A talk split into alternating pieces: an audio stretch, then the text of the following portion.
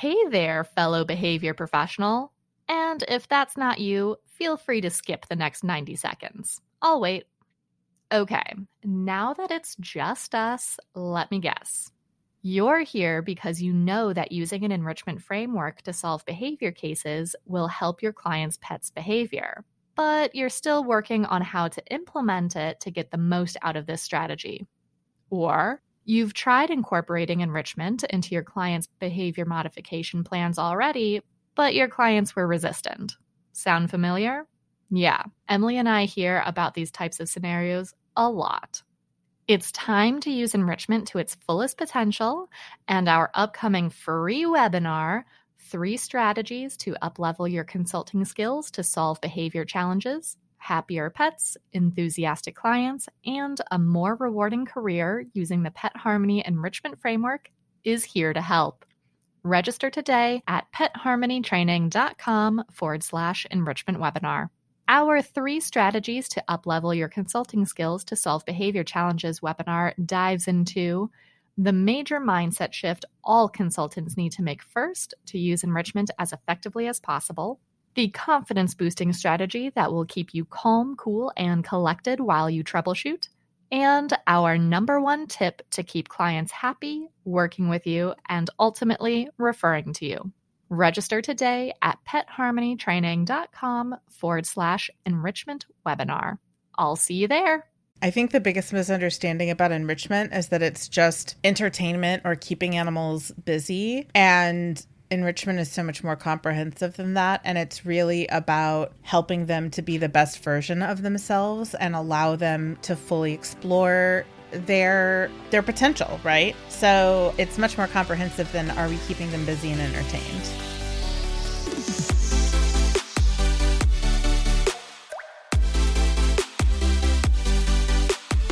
Welcome to Enrichment for the Real World, the podcast devoted to improving the quality of life of pets and their people through enrichment. We are your hosts, Allie Bender. And I'm Emily Strong. And we are here to challenge and expand your view of what enrichment is, what enrichment can be, and what enrichment can do for you and the animals in your lives. Let's get started. Thank you for joining us for today's episode of Enrichment for the Real World and I want to thank you for rating, reviewing, and subscribing wherever you listen to podcasts. In this Q&A episode, you're going to hear Emily Ellen and I answer your questions, including the biggest misunderstanding folks have about enrichment, our go-to activities, the enrichment category we wish got more love, and, of course, the question we named this episode after, enrichment for herding breeds in urban and suburban environments. All right, here it is. Today's episode Q&A, enrichment for herding dogs. Ellen, take it away. All right, our first question was from Amy, and her question was, in your experience, what's the biggest misunderstanding people have about enrichment? For me, Allie, I don't know if this is true for you, but I think the biggest misunderstanding about enrichment is that it's just entertainment or keeping animals busy. And enrichment is so much more comprehensive than that and it's really about helping them to be the best version of themselves and allow them to fully explore their their potential, right? So it's much more comprehensive than are we keeping them busy and entertained? That's exactly what I was going to say is that people think of enrichment as activities or items and not as goals. All right, our next question was from Brandy, and that is what's your go-to eh, quotations enrichment activity and why? This is true regardless of what folks are working on. I am almost always talking about scent work with my clients, regardless of their goals, uh, because it can fit so many of the enrichment categories. It's a species typical behavior for dogs, which is primarily what I'm working with, uh, but it's also foraging. It can be mental exercise. It can be calming. It can serve so many different functions, and and we can use it for maladaptive behaviors as counter conditioning. We can use it as a distraction technique. We can use it as a form of rewarding behaviors we like. There are just so many ways to use scent work, and find it or scatter feeding is usually what I'm talking about when I do that. So that's my go to activity for everything. Yeah, for dogs, I think that's definitely true. For other species, though, I have different go to activities that have the potential to be enriching. That's a really fair point. My go to for cats is something in relation to their hunt, feast, groom, sleep cycle and not scent work. So, yes, my yeah. answer was very dog centric. All right, our next question is from Megan. For herding dogs in the suburb or urban environments, what enrichment activities do you recommend to help satisfy their particular hypertrophied behaviors in the predation motor sequence? How about we start by defining predation motor sequence for listeners that may not know what that is? So, when we're talking about a predation motor sequence, what we're really talking about is a modal action pattern, which is series of innate behaviors that are chained be- together and happen reliably in that same sequence. So, for dogs, depending on how specific you want to get, a predatory modal action pattern typically looks like searching for something, and then once they see it, stalking and then chasing, catching, and killing, and then eating, of course, right?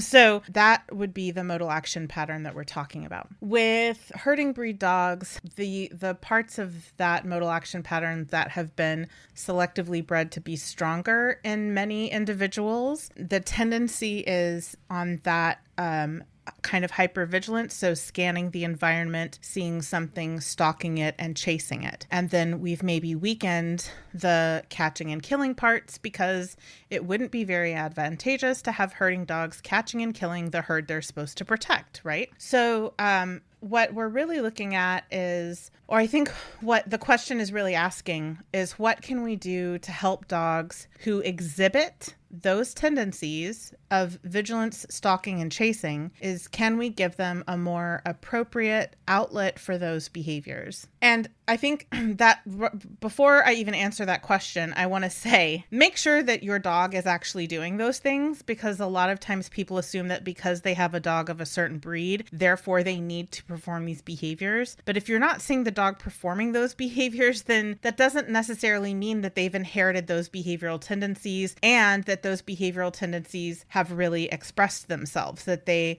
um, have had a learning history that encourages those behaviors to continue. So I don't think you need to create work for yourself if your dog isn't already doing those behaviors. And then the second thing I would think about before answering this question is Is the dog doing this in a healthy or appropriate way, or is this a maladaptive coping mechanism? And the reason I think it's important to bring that up is because uh, in a lot of cases, there are individual learners who have some kind of anxiety or even generalized anxiety, and they don't have skills to cope with a certain situation. And so, because they don't have any learned skills, they kind of fall back on innate behaviors. And so, a lot of times we'll see these modal action pattern behaviors happening not because the dog is trying to do this in a functional way or because they're enjoying it, but because the dog is actually feeling really anxious about something and they're just coping by doing this modal action pattern. So, in that case, it's not appropriate to give them an outlet for that because the behavior isn't happening in a in a healthy way. The behavior is happening because they're coping with some stress. So in that case, the enrichment needs to be let's teach them how to move away from stressors and how to self regulate and de escalate and come down from that stress and how to relax and find, find a safe space that they can go and relax, which has nothing to do whatsoever with that modal action pattern. However, if we're seeing a dog who is a herding dog and is exhibiting those um, herding tendencies of look for something see something, stalk it, chase it, then healthy outlet for that behavior can look like uh, Treibball, which is also called urban herding. There, there are books that can teach you how to do this in your backyard, or you can take classes to learn it. It could also look like using a flirt pole. However, if you are going to use a flirt pole, I think it's really important to use it um, in a productive way that teaches the dog how to do the behaviors and then stop them and relax. So you need to teach them how to turn on and do the thing thing and then how to turn off and take a break. So for if you're going to use flirt pole, I'll teach people how to use it by letting the dog chase it, letting the dog catch it, and then having the dog release it and go do some kind of de-escalation work like scent work or laying on a relaxation station or something like that. So you can use a flirt pole as that activity. Some people have found that they're herding breed dogs like lure coursing even though it that was a game designed for scent hounds. Sometimes that's enough for herding dogs to get to chase the thing around. Those are the main activities that I typically use either Treibball, flirt pole, or lure coursing. But remember, it's always about the individual and what they're responding to and, and what they're enjoying. So I think the other thing to consider is um, when you offer them an activity, are they choosing to engage joyfully? Are they relaxed and happy? And even if they're not relaxed, if they're excited, is this, are they showing body language signals that show that it's good, happy, anticipatory stress, not avoidance or over arousal, distress kind of stuff? Stuff. So that was a really long answer, but that's, I feel like it's important to kind of layer in all of those sort of caveats because I don't want people taking a dog who is almost compulsively, I hate to use the word compulsively, but almost compulsively chasing things and doing that kind of herding, cheap shot, muzzle punching because they're anxious and then going, oh, I'm going to give my dog Treibball when that's not actually what that dog needs. So I felt it was important to kind of layer all that in. Allie, do you have anything to add? Did did I forget anything? Are there other activities that I hadn't thought of? How do you feel about all of this? I feel like that was a very thorough answer. I appreciate that. all right. I'm happy to hear that. Yes. I will add because the question was asking about urban or suburban environments. Treibball is something that you can do in a fairly small space. I've had several clients do flirt pole while on a leash. And if you have a smaller dog with a larger space, I've had people do flirt pole inside with their dogs. So you can absolutely do those things that Emily recommended in in places that have smaller spaces like an urban or suburban environment.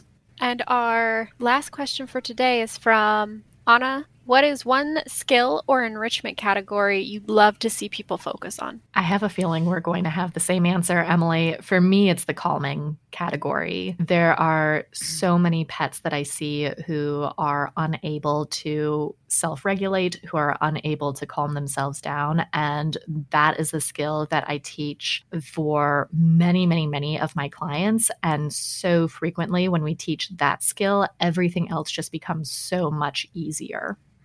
Yeah, for dogs, I definitely agree with that. I think that's true on some level with every species because in even in homes where there's animals that are really confined and they need a lot more activity, confinement doesn't necessarily mean relaxation. And so we can see birds who are cage bound and also still constantly hyper vigilant. And so part of helping those birds is to give them a safe space within their cage where they can go to really relax and feel safe and restful.